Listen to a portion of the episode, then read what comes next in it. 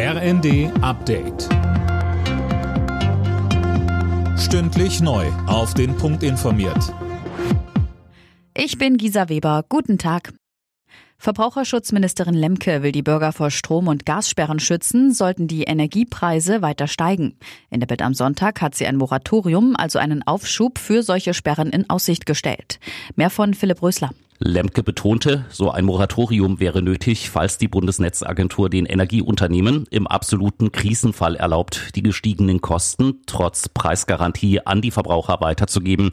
Die Energieversorgung müsse sichergestellt sein, so Lemke.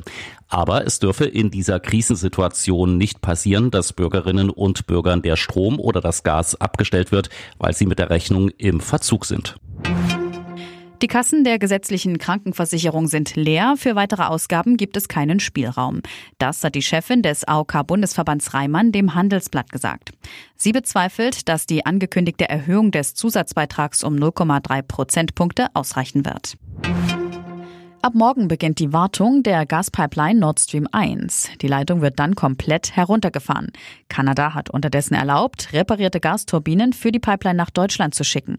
Anna Löwer. Genau, eigentlich verbieten die Sanktionen gegen Russland das Rücksenden der reparierten Turbine für die Gaspipeline Nord Stream 1. Da aber Deutschlands Energieversorgung davon abhängt, macht Kanada eine Ausnahme. Der Kreml hatte die Leistung von Nord Stream 1 Mitte Juni heruntergefahren und das mit dem Ausfall einer Turbine begründet. Die Bundesregierung vermutet aber, dass das nur eine Ausrede und eher eine politische Aktion war. Und noch zum Tennis. Im Finale von Wimbledon trifft Titelverteidiger Novak Djokovic am Nachmittag auf den Australier Nick Curious.